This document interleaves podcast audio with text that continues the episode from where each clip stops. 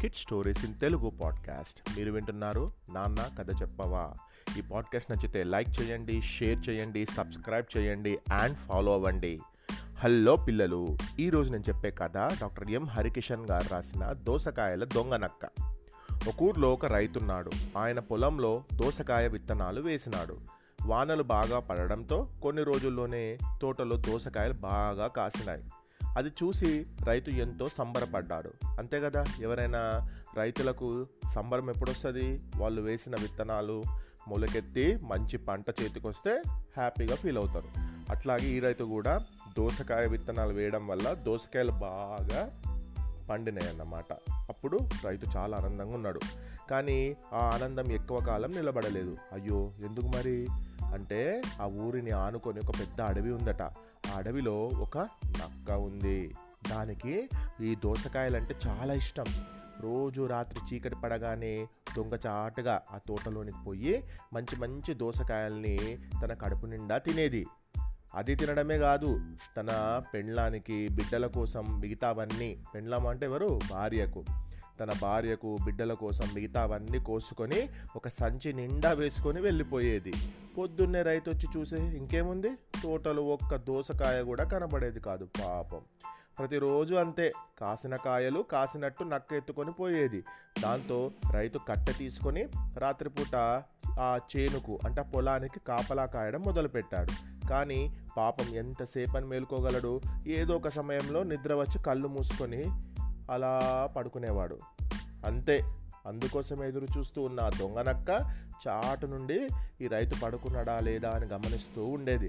టక్కున లోపలికి దూకి రైతు మళ్ళీ కళ్ళు తెరిచేసరికి కాయలన్నీ మాయం చేసేది. ఇక ఇట్లాగైతే లాభం లేదనుకున్న రైతు బాగా ఆలోచించి చివరకు చిన్న చిన్న కత్తులు తీసుకొచ్చి దోసకాయల చుట్టూ పెట్టి అవి కనబడకుండా గడ్డి కూడా కప్పిండు. మామూలుగానే ఆ రోజు రాత్రి కూడా నక్క హుషారుగా ఈల వేసుకుంటూ తోట దగ్గరికి వచ్చింది. చూస్తే రైతు ఎక్కడా కనబడలేదు. ఈ రోజు రైతు ఇంకా రాలేదేమో వచ్చేలోగా అన్ని తినేయాలనుకొని ఎగిరి తోటలోనికి దూకింది. అంతే కత్తులు సర్రున లోపలికి కూర్చుకున్నాయి. పాపం నక్క బాధతో విలవలాడిపోతూ కుయ్యో మొర్రో అని ఏడుస్తూ ఫాస్ట్గా ఆ తోట దాటి అడవిలోకి ఉరికింది.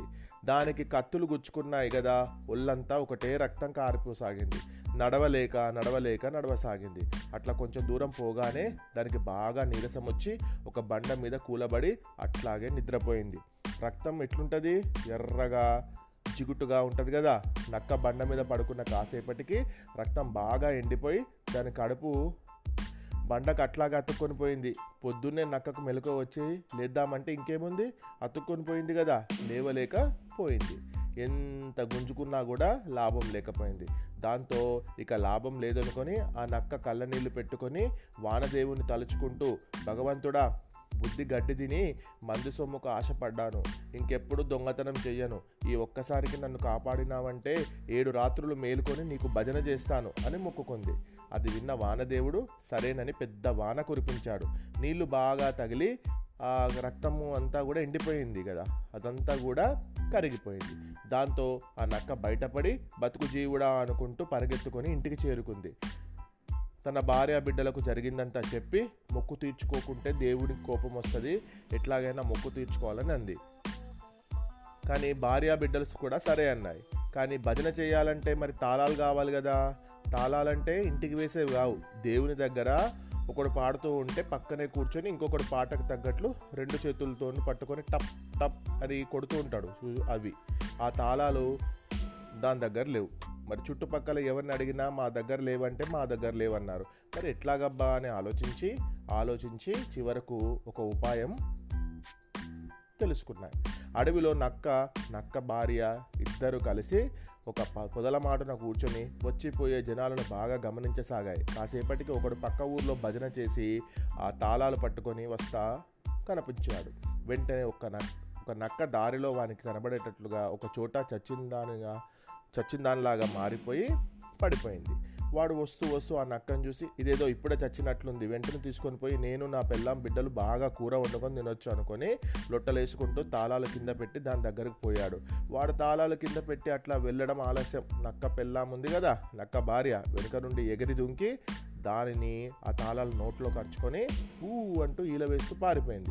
ఆ అరుపు వినబడగానే అంతవరకు చచ్చిన దానిలాగా సైలెంట్గా పడుకున్న నక్క ఉంది కదా చటుక్కున పైకి లేచి పారిపోయింది. వాడు ఆశ్చర్యపోయి తిరిగి చూస్తే ఇంకేముంది? తాళాలు కూడా లేవు. దాంతో వాడు లబోదిబోమని ఏడుస్తూ ఇంటికి వెళ్ళిపోయాడు. నక్క నక్క భార్య దేవునికి మొక్కుకున్నట్లుగా గుడికి పోయి వరుసగా ఏడు రాత్రులు భజన చేసి తమ మొక్కులు చెల్లించుకున్నాయి. ఆ తర్వాత తాళాలు తీసుకుని పోయి మరలా వాటి యజమాని గుమ్మం ముందు పెట్టి తలుపు టకటకా కొట్టి వచ్చేసాయి ఇదొక కల్పిత కథ. కథ అంటేనే కల్పితం. అందుకే దోసకాయల దొంగ నక్క ఒకళ్ళకి కీడు చేయాలని చూస్తే ఖచ్చితంగా మనం ఎప్పటికైనా ఇబ్బంది పాలవుతాం అని చెప్పేది కథ.